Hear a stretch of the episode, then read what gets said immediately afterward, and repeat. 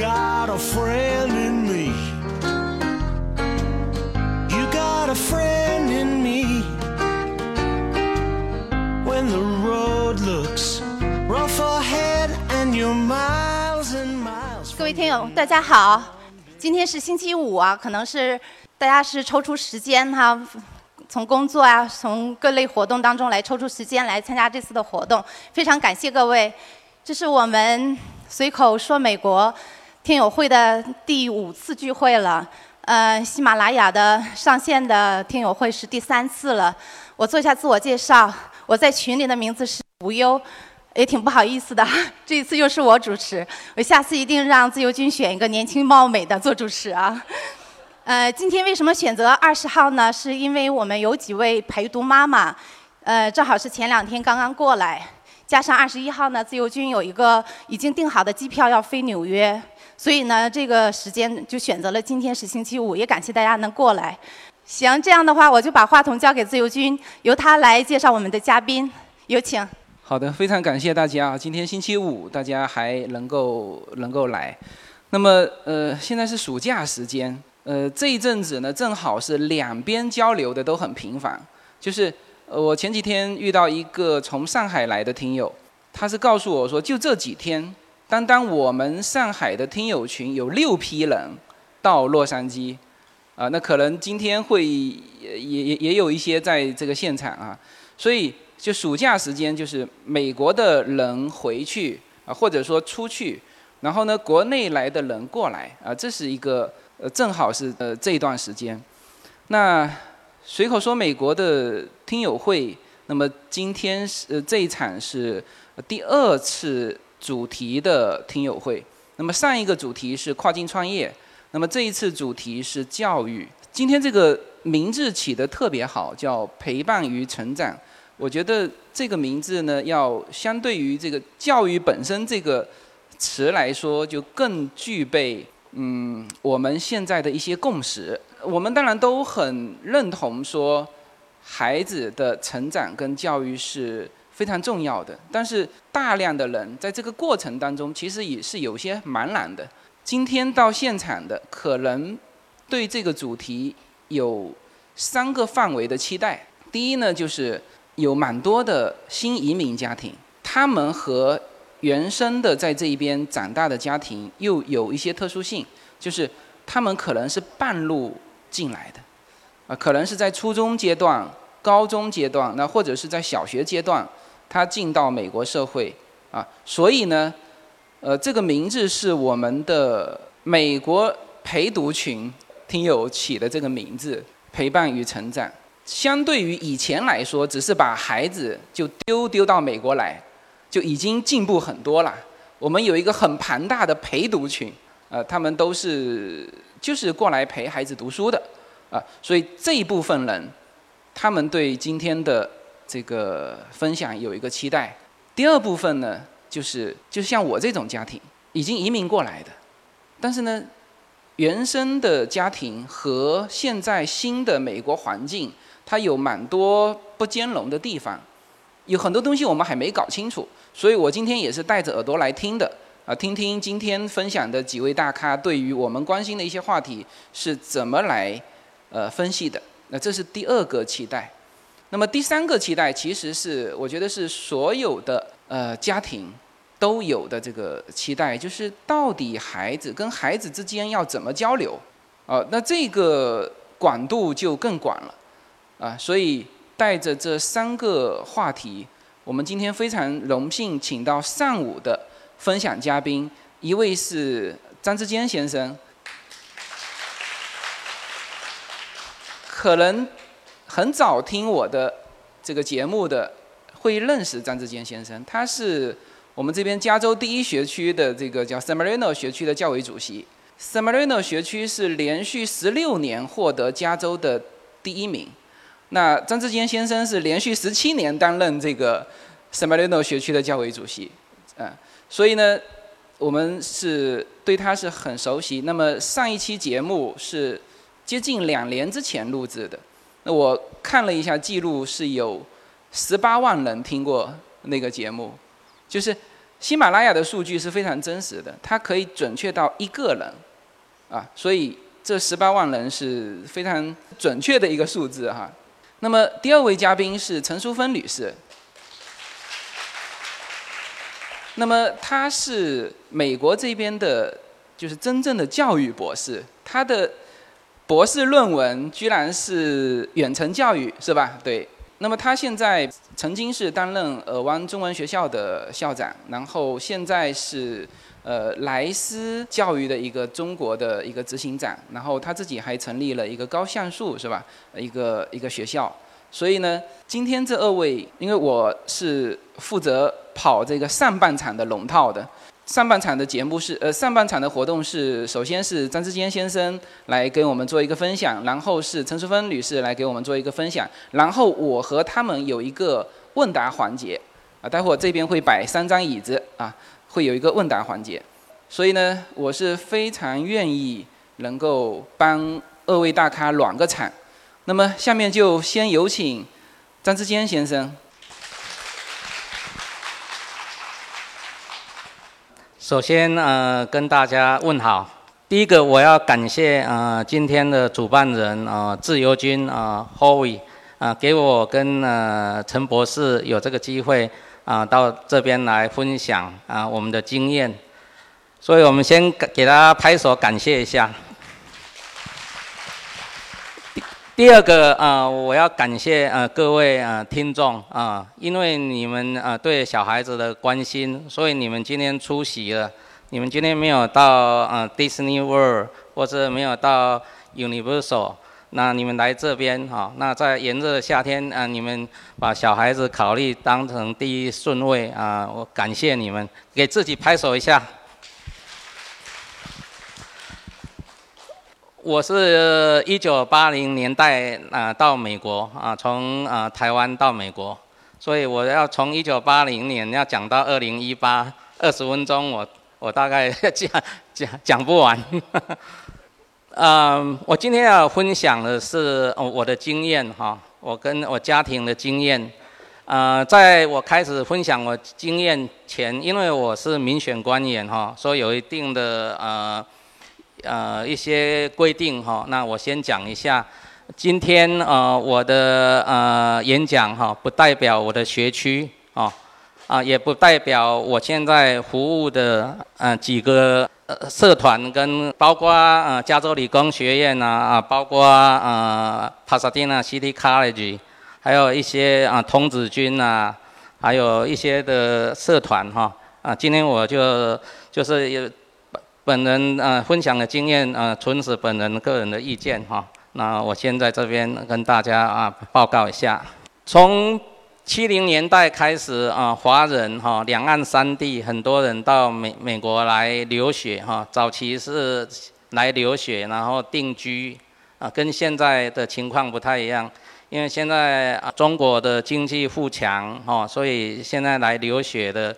有些还是来移民的，有些还是留学，然后大部分大概都是呃有经济基础，然后为了小孩子的理想哈啊，所以就就到美国来。所以八零年代跟现在比较哦啊完全不太一样哈，因为我们早期来的时候是蛮辛苦的哈，因为我们第一个啊有语语言的障碍，然后我们要克服啊在学校。跟一些啊主主流的学生哈的竞争，然后最后我们需要啊办啊移民，那就是说我们需要一张绿卡。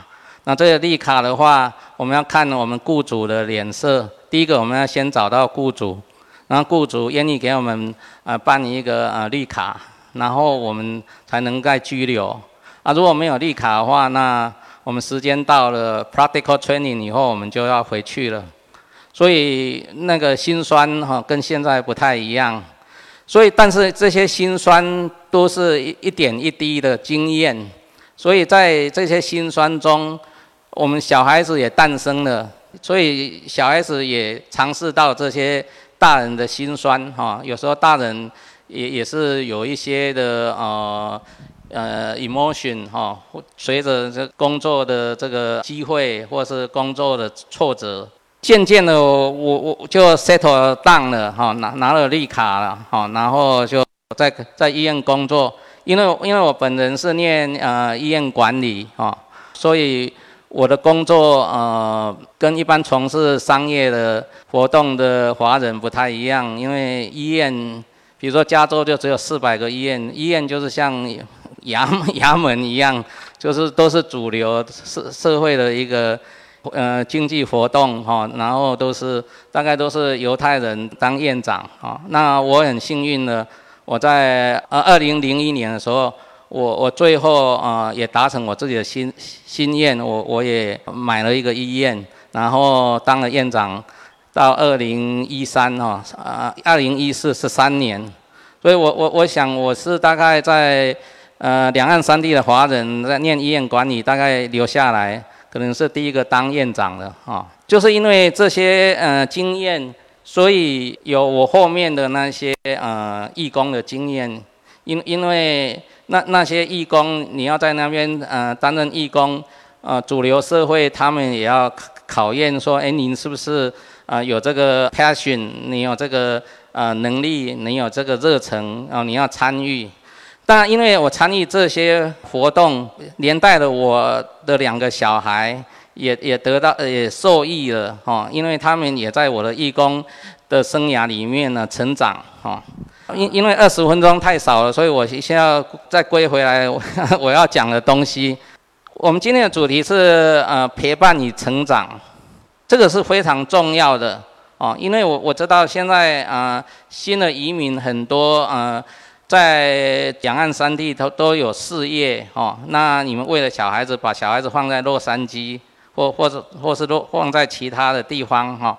那有时候因为因为呃家家长，尤其是爸爸，他可能还是要呃主管这个他家的经济，所以他还是要回去，所以没有办法。啊，在这边陪伴小孩，但是这个是一个很残酷的事实，一定要克服。所以我第一点要讲的就是说，如果你没有办法陪陪伴小孩在旁边，哦，那你要想一些的对策，让小孩子觉得啊，你是每天是陪伴他。那我以我自己的例子，哈，因为我二二十年来，我是当医院从当副院长到院长。其实我的工工作也是很忙的，白天呃也是都要在医院，然后也也不能出去哈，所以小孩子活动大概都是我太太啊在在打理。但是一定要让小孩子知道，当他需要你的时候，那一刻你会出现，你会出现。这一点我是做到了哦，这一点我是做到哦。比如说我小孩子啊有参加啊童子军。每一次的童子军的活动，每一个月一定有一个露营。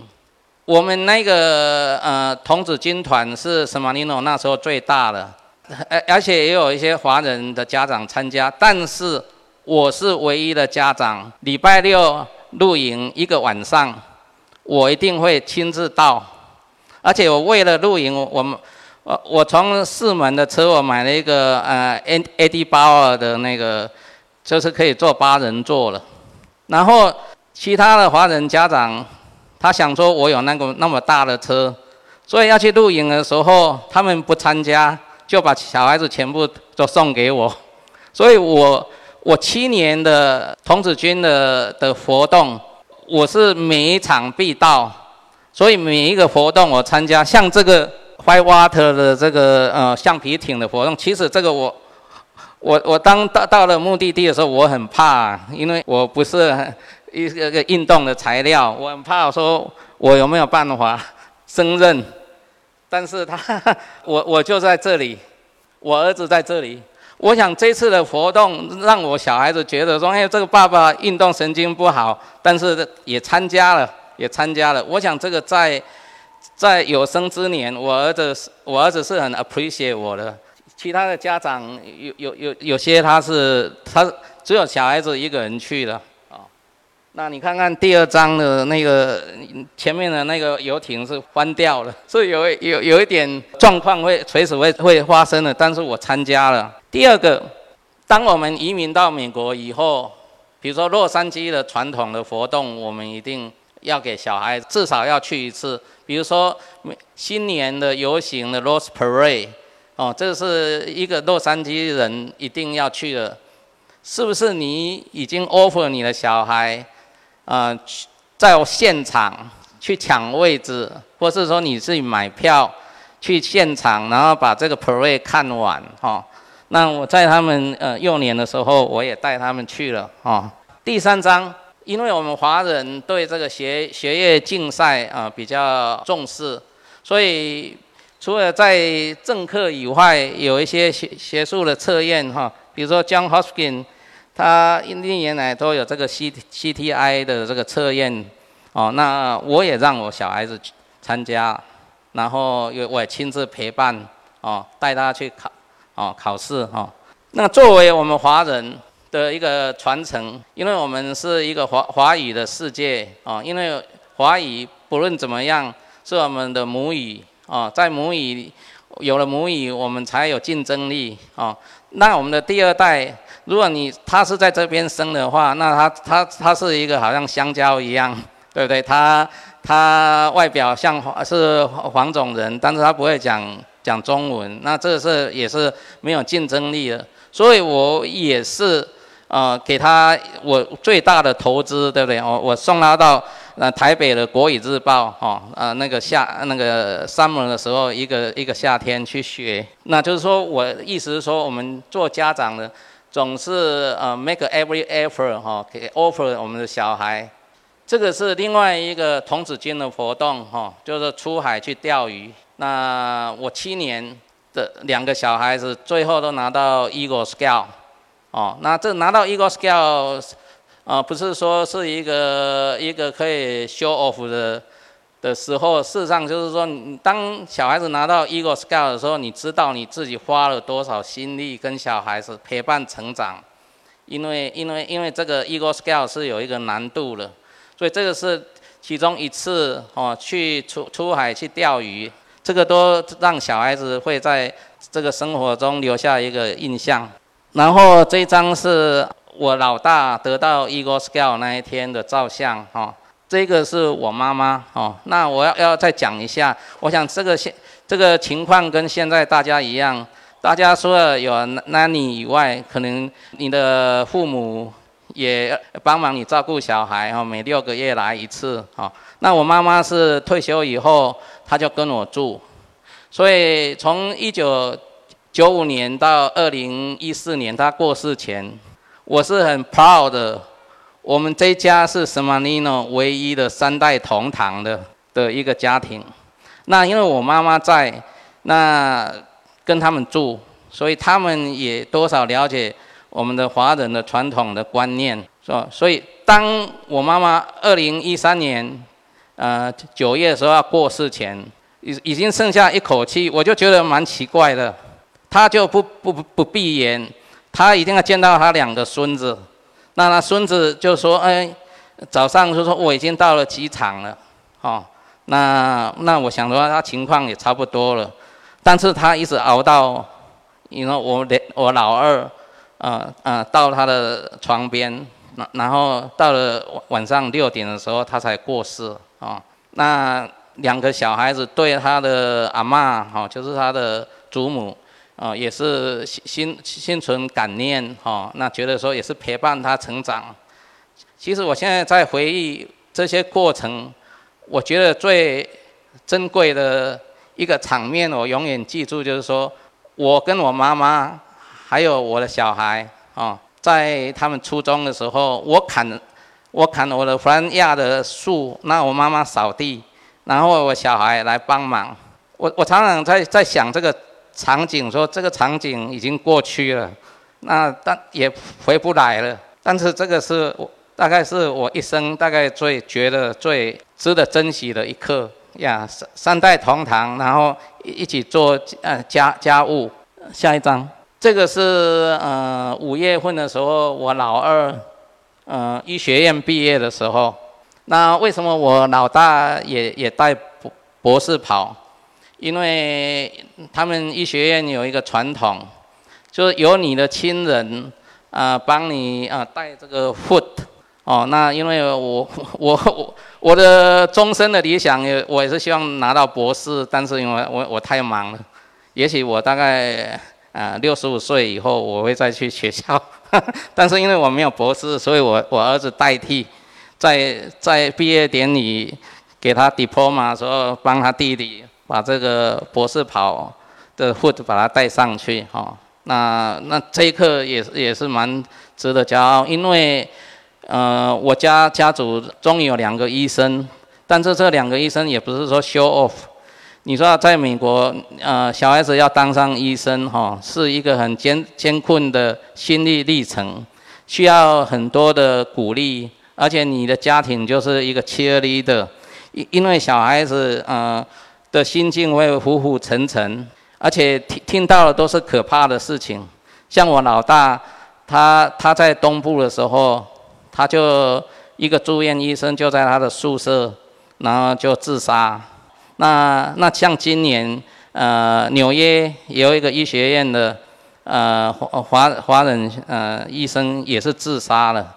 所以虽然能够拿到呃医学文凭，但是这个这个过程是也是非常呃艰辛的哈。那你每每一个每一个环节，你都要鼓励他。所以，我我我常讲说，家里呃爸爸妈妈其实就是一个拉拉队，哦，这个拉拉队是持续的，是永久的啊，不是说啊今天我高兴了，我给给小孩子鼓励一下，哦，明天哦我我就不鼓励他，因因为啊等一下我们陈博士会可能有，因为他的这这个专场是性向测验，哦，这个这个性向测验也也是很需要的哦。那你在小时候就要就要从陪伴成长去了解，说他到底是要走什么样的将来的路线？因为我知道现在从从中国来的很多都是啊家财万贯啊都是经商哦，所以很多就是说啊我到大学哦我的第一志愿就是到常春藤学校，然后念个 economic 哦，然后再念个 MBA，然后回去管。他的家里的资产，但是除了这条路以外，你要想很多条路可以走，因为当你把小孩子送到美国以后，你会对他的将来，其实你要画一个我们常讲叫做 decision tree 决定的那个树哦，那你这个就是你的小孩子 career tree 哦，你要你要自己去分析，比如说第一个分析说带来以后。下一个分成两个，一个是是不是要回中国接管事业，或是回国中国工作，或是要来这边变成在美国找事情呃定居下来。这两这两个的思考是不一样，所以对准备将来的这个 career 也不一样。这个你要真的要好好想一下，好好决定哦。因为因为不同的想法有不同的路要走。另外一个就是说，你比如说你如果决定要。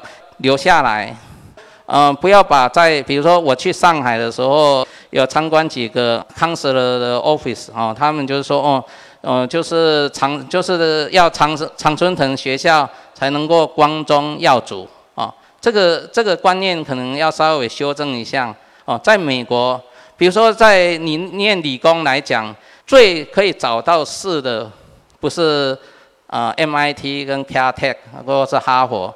是在我们 Claremont 的那个 city 里面五个学校里面的一个理工的学院，叫 Harvard Mat。这个是是全全全美 engineer 顶尖的学校。你如果从那里毕业的话，这个是要统计，它是找四是第一名的。所以就是说，你要你要稍微想一下，比如说，如果你真的要定居在这里，要以比较实用的方式来讲，比如说，你如果要让你的小孩在 health care，就是医药界服务。其实医药界服务，你不一定一定要念呃医学博士。现在医药界是全美国最最夯的行业。它到二零二零年，很多行业需要很多人才，包括电脑人才哦，护士，那这些都是。而且医药界很多，你只要啊 community college 毕业，啊，那你有一个 license，比如说你是 medical technology 哈。呃呃，实验室呃技术员，或是呃 X-ray 的技术员，你你你你的你的年薪开始大概就是从大概三十块开始了，到三十五块哦。那你如果念药学博士、药剂师的话哦，那这个年薪是从每一个小时五十块，包括你到 CVS 啊。所以，所以很多要跟这个呃主流社会哈，然后把它探听一下。其实我觉得最可贵的是现在的移民，资讯已经发达到到不行了。因为为什么？因为今天美国或世界各地发生的事情，你们在你们的微洽马上就知道了。这个在我们那个八零年代来的时候，真的不知道。八零年代的时候，你如果没有订个报纸。你还不知道，而且你订报纸，因为外州的，你订个《世界日报》哈，可能要三天以后才会到。你你们现在的资讯是是无所不及了呀，这个现在发生这个事情，可能三十分钟以后，马上全世界的事事情都知道啊。所以在资讯上是取得是非常的的方便。跟小孩子成长陪伴陪伴成长最重要还有一个，你要知道小孩子。啊，啊，每天在做什么？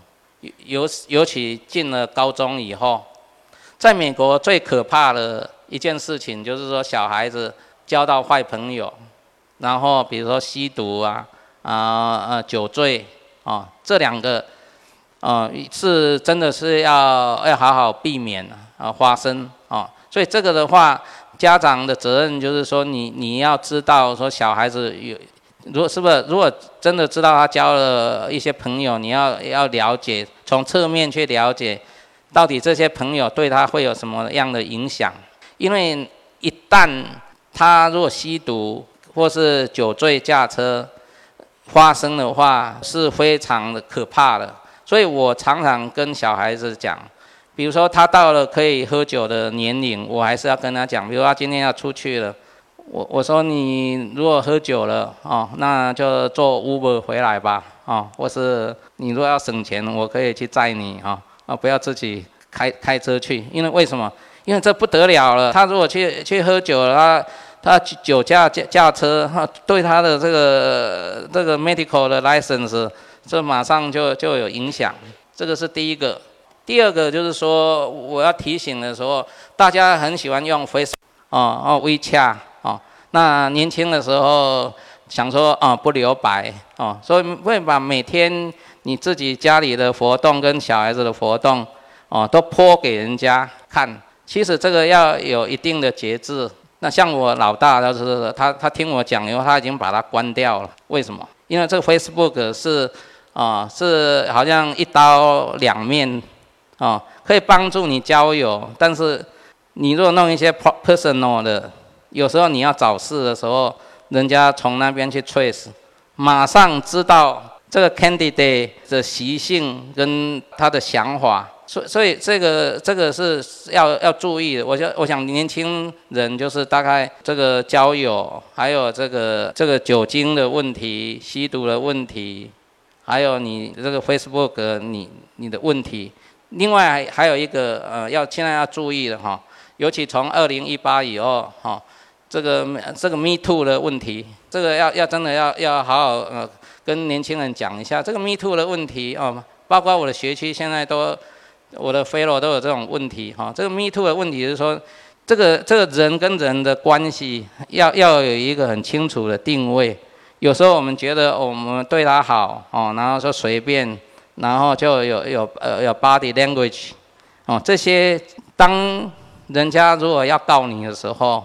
这些都会发生的哦哦，这个这个 Me Too 的这个 issue 是我是我我我最近演讲第一次把它提出来，这个这个也要也是要注意哦。我要讲的就是说哈，一个家庭就像一个在铸剑的师傅一样哈，爸爸妈妈就是好像在铸这个这个古代这个剑的的师傅啊，小孩子就是一把剑，这个剑你要把它做得好。哦，可能在钢的材料、铁的材料，还再加上很多催化剂，还有火候，这些都要达到一个最好的平衡点，那一把剑才会出来。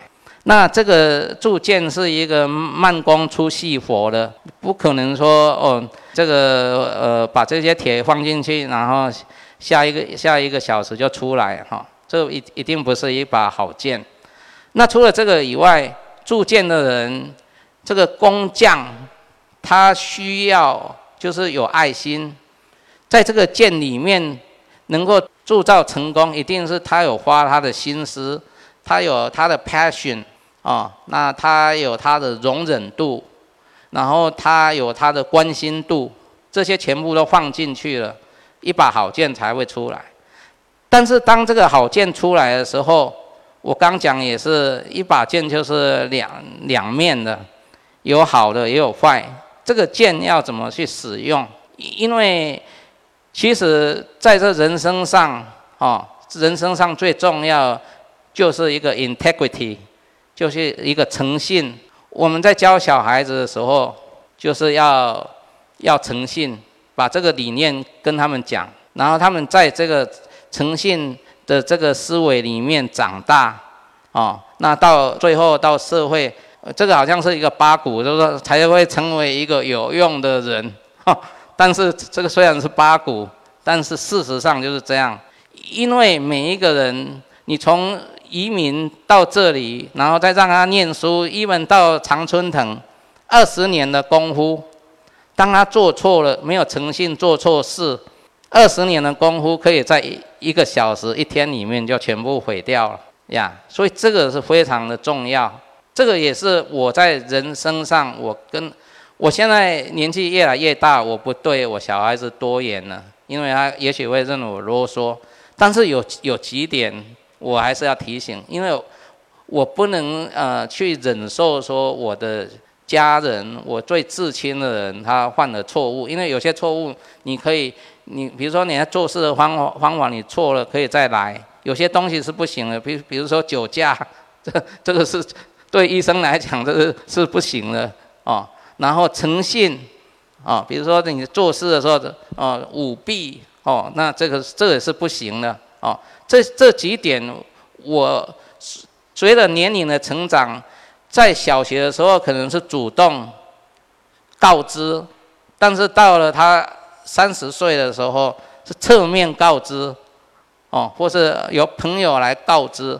这个这个这些理念，你要自己要要理出一个头绪，因为。小孩子最重要的也也是你要不能说，因为我的小孩子哦，我喜欢的时候就把他抱抱一下哦，我我心情不好的时候我打他一下，因为小孩子你就是要要从小就要给他一个 respect，要尊重他的 dignity 尊严，因因为小孩子对家长他每天都在观察你的行为，小孩子的两个眼睛就像你家的那个那个监视器一样。他都在帮你录影，他今天他可能他不讲，但是有一天事情发生爆发的时候，这些录影的这些画面他会出来，而且需要的时候他会反驳你，所以所以这些真的要要要好好的去把它处理。我想我我先到这里，因为下下一个更精彩的是陈博士来用从这个学理上来跟你们分析一下。那等一下大家有问题，我们那个 Q&A 的时候，那我们再来一起讨论。好，谢谢。好，非常感谢。什么能够阻挡你对自由的向往？人生是一趟旅程，精彩的是沿途的风景。大家好，二零一八年我将继续和大家相遇在随口说美国。这个专辑的播出时间是北京时间的周五下午，每周一期，不见不散。那么大家除了听我的音频节目之外，也欢迎大家登录我的微信公众号，公众号的名字是无限空间。当然，大家还可以关注我的新浪微博和今日头条这两个平台的名字也是随口说美国。移动互联网的神奇之处就是可以把同类的人拉得很近，天涯若比邻，世界地球村，让我们享受这个自由连接的世界吧。盛开着永不凋零蓝莲花。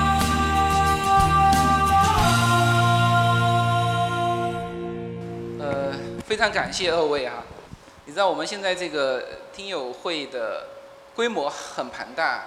您刚才在上面讲，这个我们同步是在国内和在美国共同直播的，啊，就是所有的您刚才说到这个 PPT 可以上传到这个群里面，我立刻就上传，然后同时我上传了一份国内的我们的随口说美国的这个管理员群，那么他们会迅速的传到呃国内和美国，现在是七十几个群。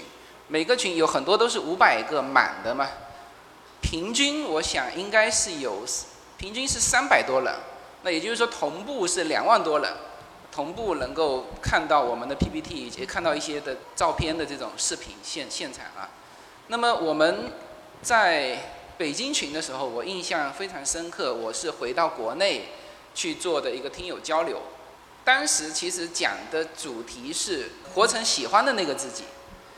然后呢，其中有一个家长开始聊到孩子，然后就收不住了。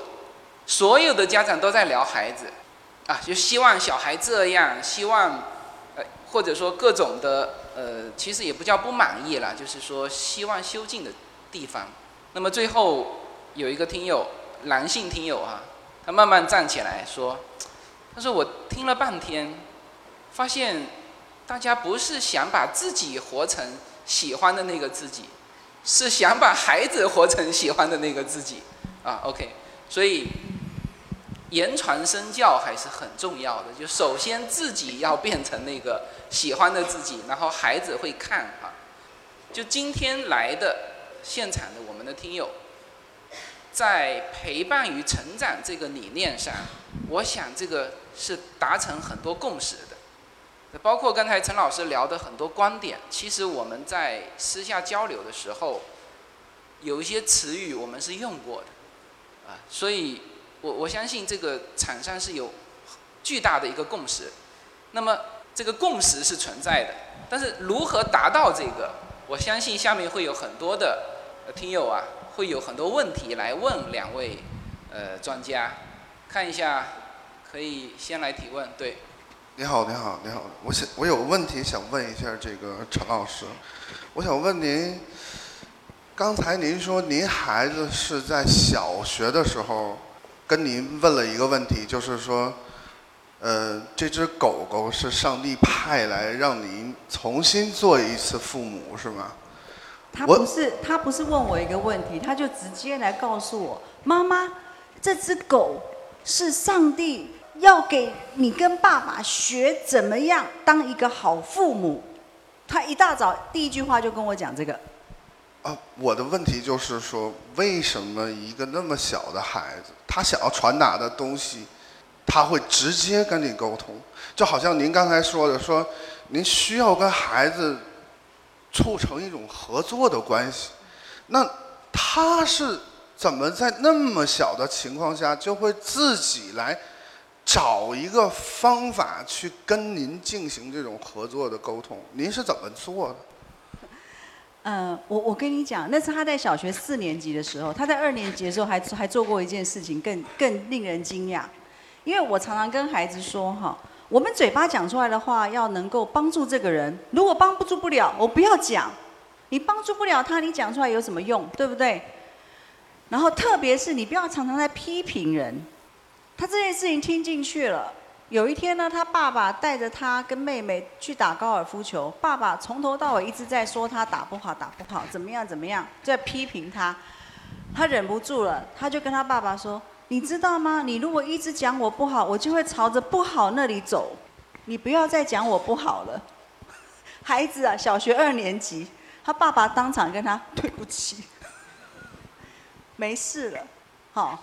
所以孩子为什么会这样？因为我就跟他讲，这个这个是不太好的，他听进去了。可是有些孩子不一定会听得进去啊，对不对？我们知道是好的，我们要把它做出来。所以当我他在小学二年级，我跟他讲说，我们嘴巴讲出来的东西，如果没不能够去帮助这个人成长的话，就尽量不要耍嘴皮子，或者是逞强的去讲。这个其实是在传递一个道理给他，但是我自己本身做到了，所以他也去做到，他也去那个哦。那嗯，其实哈，跟孩子建立关系哦，特别是如果现在开放二胎了，对不对？有些人可能都会想要再生第二个。我刚刚提到，我两个孩子的个性完全不同。老二从小就是看着哥哥跟哥哥竞争到底，心里头跟哥哥竞争到底的那个个性。因为他想要跟哥哥竞争，所以他有时候会把哥哥惹得很毛，好，就心里头很不很不高兴。然后有时候哥哥会反击，反击我就知道了啊，开始了，两个人可能等一下就会有争执了。我就跟他们，我发明了一个游戏哦，叫做呃玩来，我们来玩躺躺的游戏。你可你们可能想说躺什么啊？我说躺在爸爸妈妈的床上，我们三个人就这样躺下去。好，开始了。哥哥讲妹妹十个好，妹妹讲哥哥十个好，然后哥哥说妹妹没有一个好。我说哦，是吗？那妹妹你先讲哥哥的十个好，妹妹就很天真的十个好全部讲完了。后来哥哥听了心花怒放，哦，妹妹也有好，开始讲了，也挤出了十个。所以这就是人嘛，我们怎么去带他？当我们看到孩子有冲突的时候。我们跟他讲，你用正面的思考去想别人的好，为什么？因为我刚刚也提到了，我我跟我先生三观不合，我不常常想他的好，我也活不下去啊，对不对？所以想想别人的好，所以孩子在外面跟人家交朋友的时候有冲突产生，他也会想，当初我为什么选他当朋友？他的好好好的点在哪里？这个都是孩子去学会去学来的。好，可是你要问我说，我这个儿子为什么会会这样？哈，胎教很重要。我刚刚看到现场有有那个妈妈哈，怀孕的妈妈，胎教非常的重要。陈老师发明了一个一个理论叫子宫理论，你们听一听，看我这子宫理论对不对？每一个老大个性都很挣，都很挣扎。为什么？因为在母亲的子宫里面，他是第一个进去的。他是第一个进，我们这里有医院管理的。我的子宫理论不晓得合不合理。他第一个进去，他慢慢把你的子宫撑大的，所以第一个孩子很挣扎。如果他在生产的那个时候，他不是很顺利的生产，他是逆着生产的话，生产的过程他其实是会影响到他一生这个人这个一生走的路程的。如果今天孩子是开刀突然被拉出来的话，这个孩子。去面对那个那个变化的能力是会比较差的，所以我们为什么说鼓励妈妈要要自己要顺产？好，无论如何胎位不正，像我就是胎位不正，两胎都不正，都被不是等待孩子正投下来，就是医生帮我把它瞧下来。我们希望他透过一个最自然的管道出生。好，子宫理论还没有结束，第二胎。当他着床了以后，他心里头就在想，只是你不知道他在想什么。这里以前有人住过，有没有老大住过？当他五个月大的时候，他听到，没错，确实有人住过。他现在就在外面，他听得到啊，对不对？所以呢，这个人，他未来是要跟我抢我爸爸妈妈的爱的，老二。老二通常比较聪明，他在你肚子里面的时候，他就学了很多东西。老三呢，如果还要再生第三个的话，我鼓励大家多生几个哈。我有点后悔，不多没有多生，只只生两个。老三呢，他一着床的时候就开始游泳，这里好舒服哦，因为前面两个都把他撑得很大了嘛。所以老三的个性最随和，好啊，什么都好。好，所以这是我发明的子宫理论，我不晓得对不对。可是从孩子出生的顺序去看孩子的个性，这种书你们可以去看一看。好，跟陈老师讲这子宫理论能不能够搭得起来？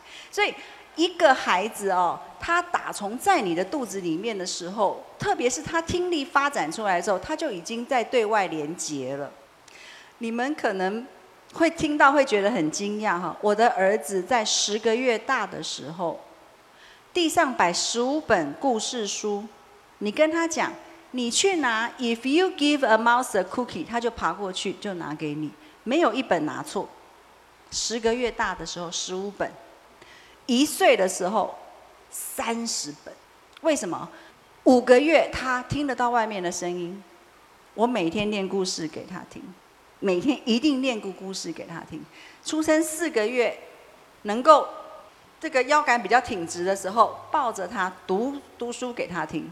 所以这个孩子一旦他一闲下来的时候看书，而且他看的东西非常的广，非常的广。好，所以这个东西那个可能。如果你们还要在第二胎或第三胎的话，这个胎教这个东西非常重要，一定一定要去执行。这也就是为什么我的儿子会会有这样的那个，他跟我之间从小在他在我肚子里面沟通就沟通的非常好。好像例如啦，有一件事情，可能在座的爸爸可能都会都会觉得很那个。我先生答应我说，我怀孕以后每天要陪我去散步。有一天怀老大之后，他。心情不好，他不想陪我去散步。他说今天不去走了。然后我就说，因为我儿子小名叫做 Pumpkin，因为他是在那个万圣节前后那时候生预产期。就我说 Pumpkin 啊，你爸爸说今天不带我们去走路了。你觉得这样子不对的话，你就踢妈妈一下。结果他真的踢了一下，然后，我先生就愣在那里，他怎么听得懂？赶快我们出去走。他五个月就有听力，他听得到外面所有的一切，好，所以这个这些东西都会在他的脑袋里面，好，那孩子呢，其实从胎就要开始养，就要开始养，不是把他养得肥肥壮壮的哈，是连他这里都要去养他，那他未来出来的时候，跟你之间的那个默契跟关系就会比较不一样，好，那你说陈老师，那你老二呢？他不理我。我老二从小在我的肚子里面都不理我，讲故事跟他讲话，他连踢都不踢我一下。他个性非常的独立，太独立的一个个性。就连我现在有时候要给他一个 hug 抱抱，走路我要这样牵着他的手去逛街，这是他的个性啊，我只能尊重他，我所以我勾我儿子，那 勾一个帅哥哈，所以。这个东西是你要知道你孩子的个性之后，你顺着他的毛去摸，之后孩子跟你之间的沟通会没有障碍的。好，那么下一个。Hello，你好啊，呃，嘉宾，就想问一下，就是说，因为一个家庭嘛，就是主要的是夫妻双方，对不对？当然，夫妻双方是独立的个体。那刚才像陈博士也说了，就是说每个人有独立的价值观嘛。那夫妻肯定会有一个价，就不管价值观怎样的都是独立的。那如果说双方的价值观是不一样的，比较大的差异的话，那在在这个小朋友的过程中，这个夫妻双方的分配的工作，您觉得是怎样子？包括其实刚是张先生在讲的时候，其实您，呃，您有提到您的太太，但其实没有太多在这里面介绍，所以想看看你们这方面对这个夫妻双方的这个介绍怎样？这第一个问题。第二个问题就是说，因为我们做第一代的移民嘛。其实有一个很大的一个跟别人不一样，就是说小朋友在当地是 local 的环境成长，但是很多时候除了我们夫妻在带的时候，还有一个问题就是说会有隔代的问题，就是说我们的父母，但是又不一样的价值观在带。那在这个隔代的问题上，这个分工你们会有什么样的看法？我刚刚呃没有很多琢磨在我太太，但是事实上我们这个家庭来讲，我太太在这个家庭的这个角色是非常重要。因为我太太她比较内向，啊，我我像我昨天我跟她讲，就是他是闷骚型的，那他比如说他在家里他也会呃自己唱一唱歌，可能动一动，但是你到了外面的社团说，嗯，我们来跳跳跳舞，你怎么推他出去，他都不推，他都不出去。像今天我本来想请他一起来，他他也不来，但是他是非常重要的，比如比如说在我们家的。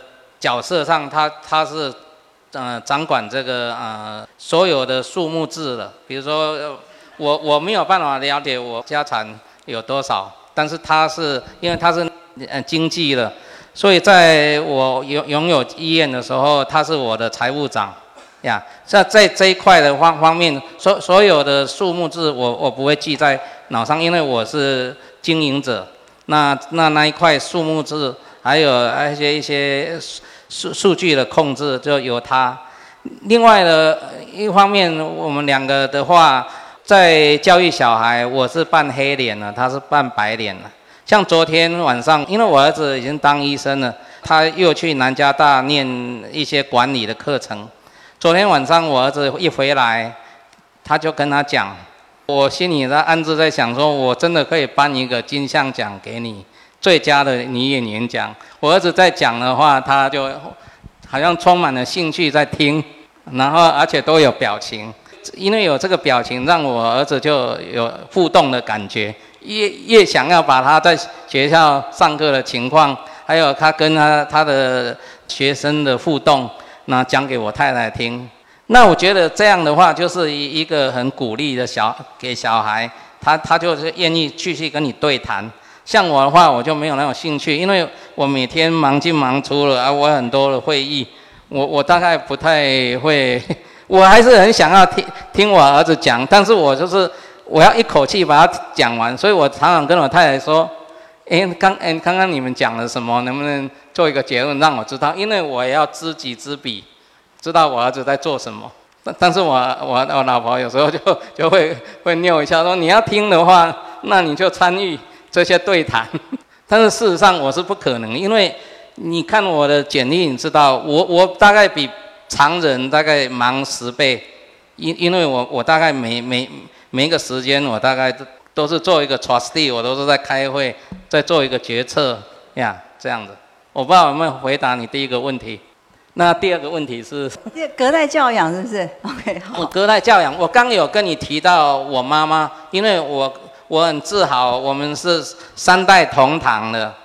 的在什马尼诺，一九呃两千零两千一四年以前，我们真的是三代同堂。我我们如果出去的话，人家都会笑，为什么？因因为我们到餐馆也是我妈妈在，而且我妈妈因为，呃我是独子，哦我家有六个小孩，五个姐姐，我是老幺，传统上我就是需要照顾她，而且我太太要嫁进来以前已经知道。啊，这个家里面一定会再多一个，因为我我们结婚的时候之前，我爸爸已经过世了，所以他知道说这个家庭一定还有一个老太太要一起住了，所所以，我我小两个小孩因为有祖母在，所以影响很深的，所以我觉得他们虽然是呃典型的 A B C，但是他们在这个价值观，他们知道说他们需要照顾长辈，而且他知道说。因为我是独子，那他也了解说，嗯，这个，呃，中国人传统，可能你要 take care 你的妈妈，所以我非常有信心，在在我退休以后，在我们老的时候，他他照顾他，会比照顾我还好。但是我知道，就是说，因为因为有隔代，但因为因为你的父母有有有他的想法，其其实你跟你父母之间也也要做一些的功课。这些功课包括刚刚这些陈陈博士讲的这些，也是要讨论。因为我发觉，因为我妈妈是九十三岁过世，我发觉她从八十岁到九十三岁前，她已经从渐渐的啊融入这个美国的一个社会。所谓融入美国社会，他知道说，在他还没来美国之前，有些东西他常常问，然后常常 push。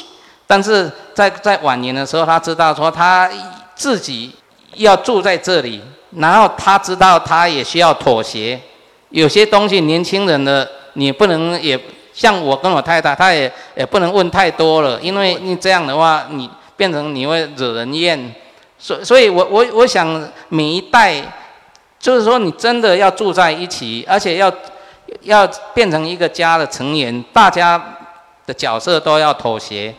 都要去了解。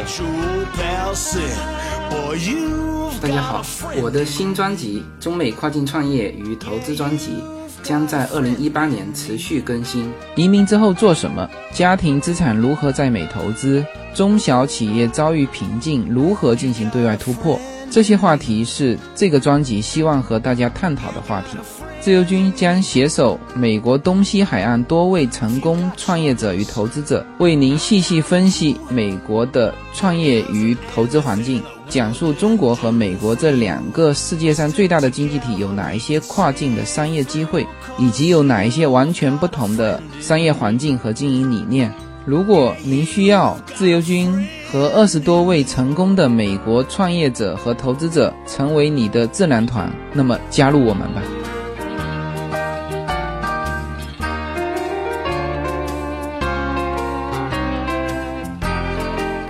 我这边补充几点了啊，关于第一个问题提到先生跟太太的价值观不同，在管教孩子上面哈，那嗯。其实哈，我会我会比较建议的就是，我举个例子好了哈。假设你是一个独立性很强的人，而太太呢，她是一个比较喜欢去表达自己的情感的人。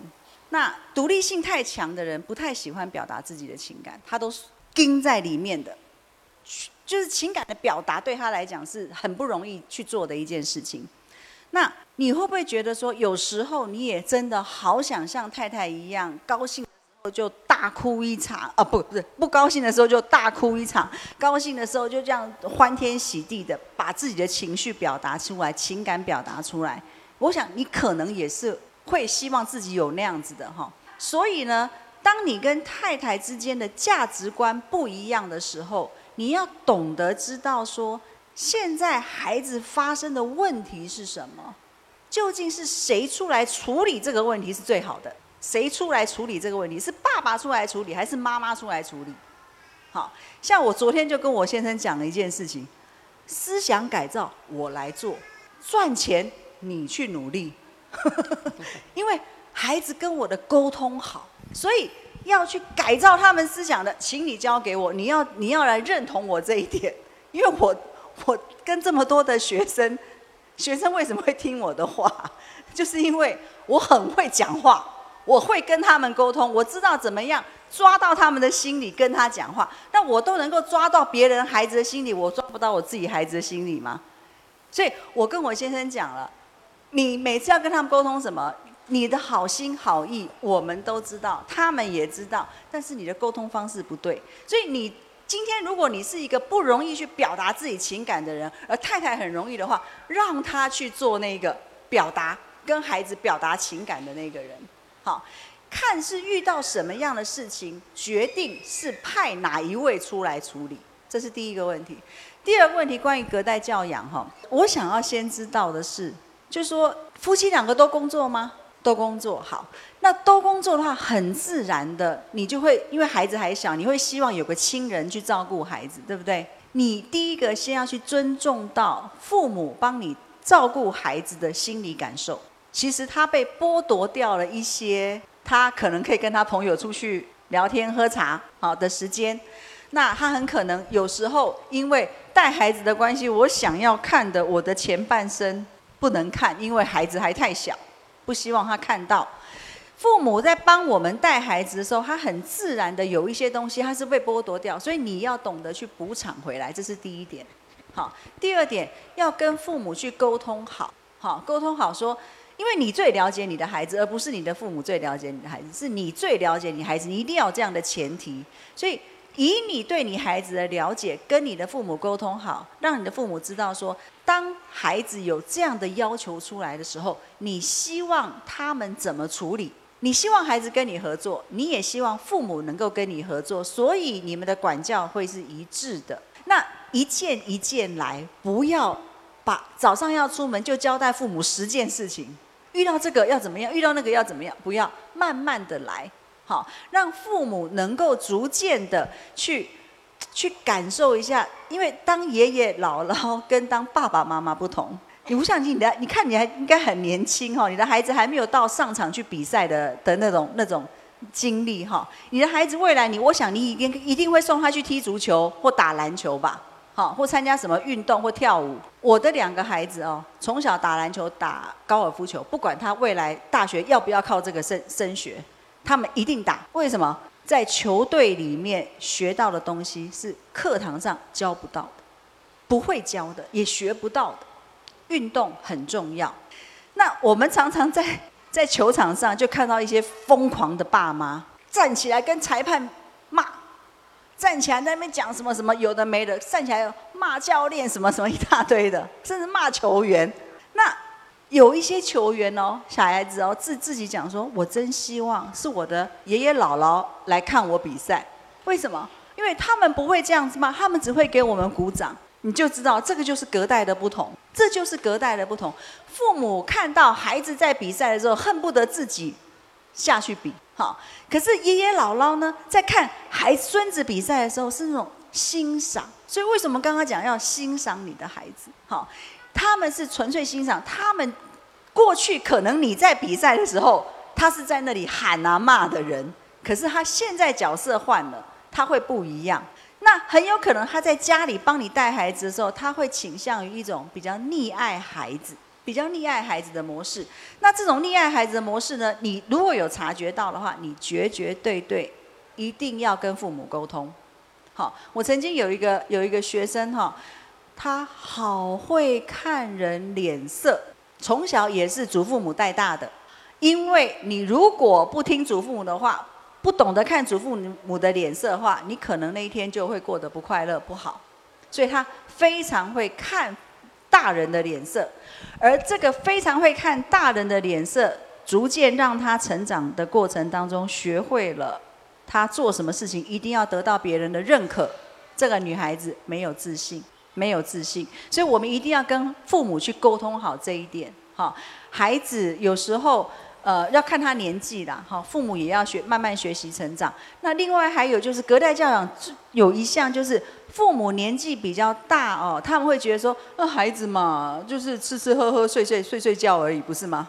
我曾经哦 也是做过一个案例哦，那个父母把孩子带到我面前，他们做完那个测验以后，我就觉得好怪哦。我第一句话就问他说：“这孩子你们是几岁把他带回来自己身边带的？”那对夫妻就吓一跳。陈老师，你有你你是怎么样？这你就查过我们的历史吗？我们过去那几年在中国怎么生活的？你去查过吗？你怎么第一句话就问对了？我看得出来，这个孩子是隔代教养，而且隔代教养的教养成什么样呢？只有满足到他身体的需求，心理的需求没有被满足到，所以这个孩子有轻微的自闭症，这个父母是不懂的，不知道的。好，所以这些东西其实都是当你把孩子交托出去，不管是祖父母或交托出去给幼儿园去去带你的孩子的时候，你自己才是那个最了解孩子的人。这个这句话一定要记得。所以呢，千千万万的要跟要照顾你的孩子的人沟通好。好，你的原则是什么？他们的原则是什么？那你们的期待是什么？希望能够大家把事情沟通好了以后。比较能够做出一些对孩子比较好的一些决定来。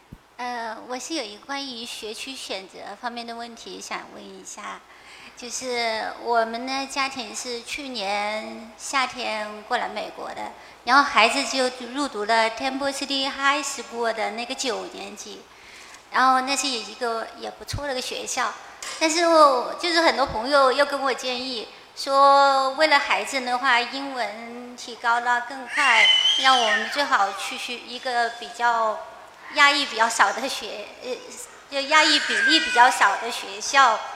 另外一个就是，呃，说孩子以后申请大学的时候呢，如果学校压抑越少呢，他的机会就越多。然后我就很纠结，我现在要不要搬家？所以我想听听呃两位的建议。这其实还不是他个人的问题，很多人问过这个问题。对，就是来的时候要去选择白人区还是选择华人区的这个问题，看看。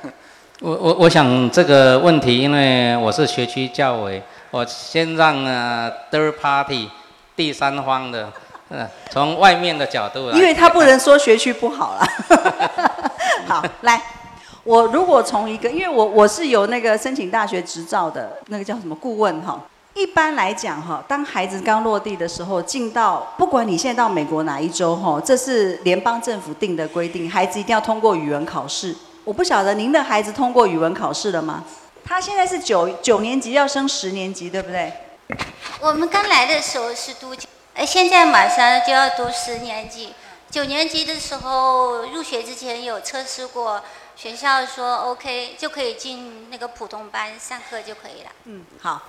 那第一点哈，就是说你的孩子未来他去申请四年制的大学没有问题，好，因为他不是在 ELD。好，如果他在 ELD 是一二的话，那申请四年制的大学就有很大的问题。是 EOD 三以上的话，就是那个学校提供最高的课程的话，就会就比较没有问题哈。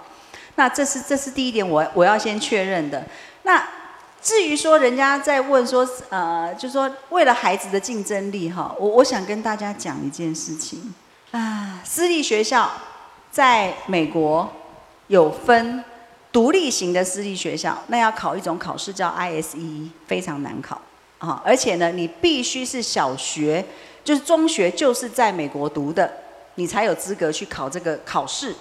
你要报名考试，你如果没来住满两年以上的话，你是考不了的。ISE 哈，这种独立型的私立学校，呃，在帕萨蒂纳那一带非常的多，名额很少。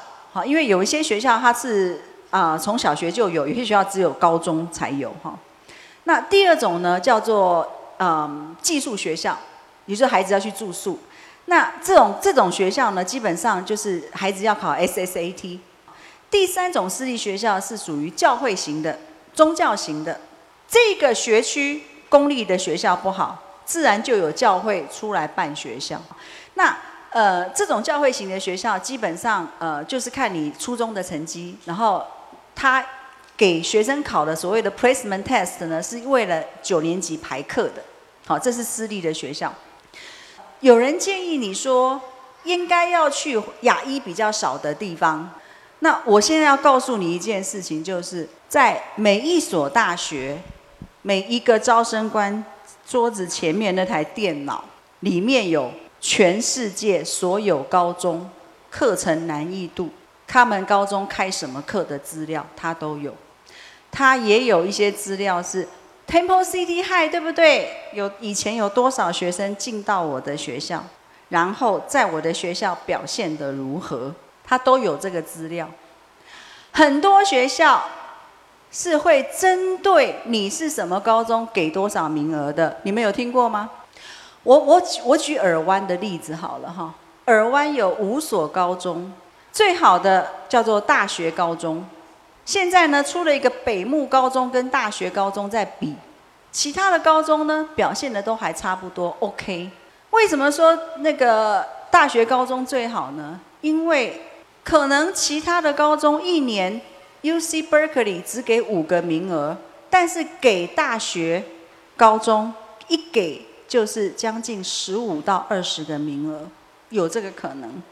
所以大学知道他。而且我要告诉你是深深的知道这所高中的课程难易度，这所高中的老师给成绩的标准是什么？像我的女儿念的是私立的学校，教会型的学校，啊，老师给的好松啊，她的 GPA 将近四点五啊，对她申请大学一点帮助都没有，因为人家知道这个私立型的学校，教会型的学校。本来就 very nice to the student，甚至在我们那边有一所天主教的学校，有一个孩子全校排第一，GPA 四点八，没有一所 UC 要他，没有一所常春藤要他，最好的学校圣母大学，为什么？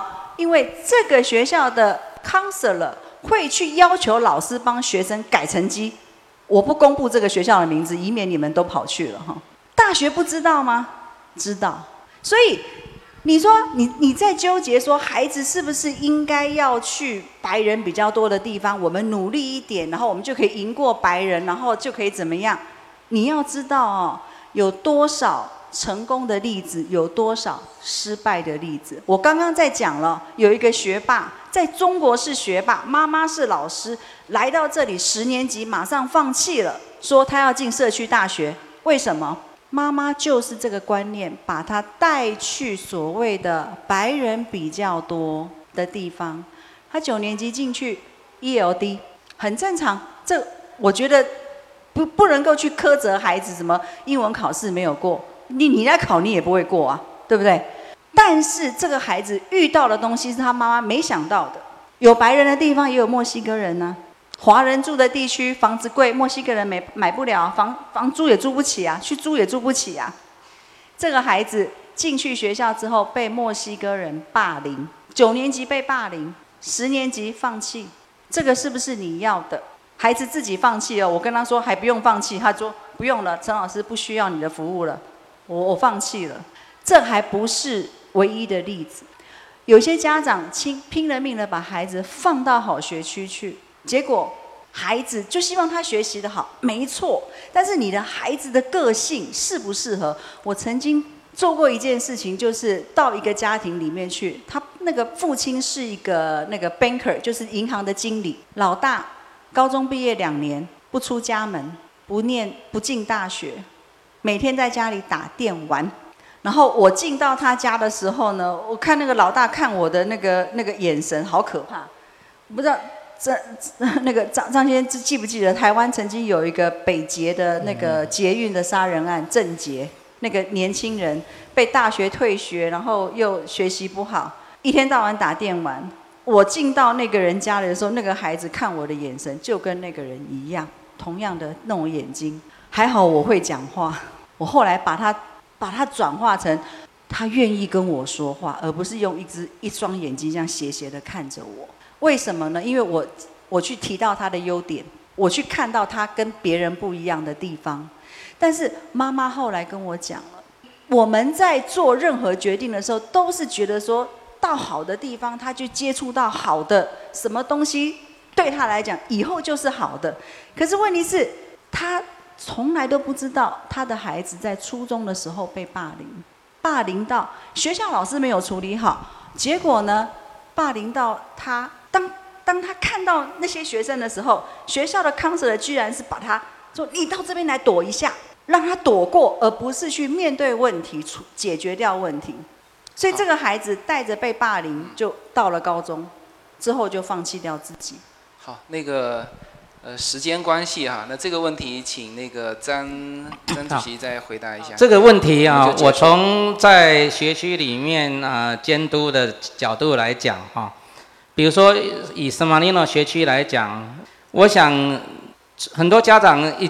搬到圣马力诺来以后，他进了学区以后，然后因为很多呃他的朋友互相的讨论，有时候也有一些的迷失，比如说进来了以后，他又想要说，哦，是不是我又到私立学校会更好？事实上是这样的，以圣马力诺学区的水准来讲，这附近的私立学校，我我只推荐说两间可能比圣马尼诺更好，那其他的私立学校，我我想是不不需要去了。因为你还要花呃两三万块钱，那圣马尼诺是一学区是可以公立学学区是不用钱的，而且我我自己来讲，因为我我有信心，圣马尼诺一个公立学校的学区不能说在专注某一项，如果他是专注某一项，他可能是特许学校，哦，那那这个也是违反整个。加州教育的一一个一个平等的规则，所以我常常在讲，最自豪的什么？尼诺学区是为什么自豪？就是有教无类。你每一个你进来了，你都要教他。有些是 special education，你还是要教他。但是在有新移民，还有还有这个在这边长大了，那我们能够把 test score 测验的成绩教成。总是第一名，我想这个就是我们的一个一个优点。但是我也不是说老老王卖夸，我觉得每一个学区都有它的它的的存在的角色，在社区存在的角色。最重要，每一个学生其实他要在大学的竞争，谁是他的敌人，就是他自己的敌人。最重要的是，这个学生他一定要找出他自己的特色。另外一个。要找出他的他的那个呃，就是 consistency，他有一个坚持度。我我跟你讲，今年什么？你有一个到西点军校，他在九年级的时候，他的身高才四尺多，非常非常矮。我已经很很矮了，他比我还矮，但是他有他的这个小小孩子有他的坚，他是华人，他有他的坚持，他为了他的身高。他不放弃，他每天都去运动，而且他才参加这个呃排球队，参加足球队，那他就是这样训练，那让那个西点军校觉得说这个小孩子，哦有这种坚持度，这个就是他军队里面最需要的的培养的将领的人才。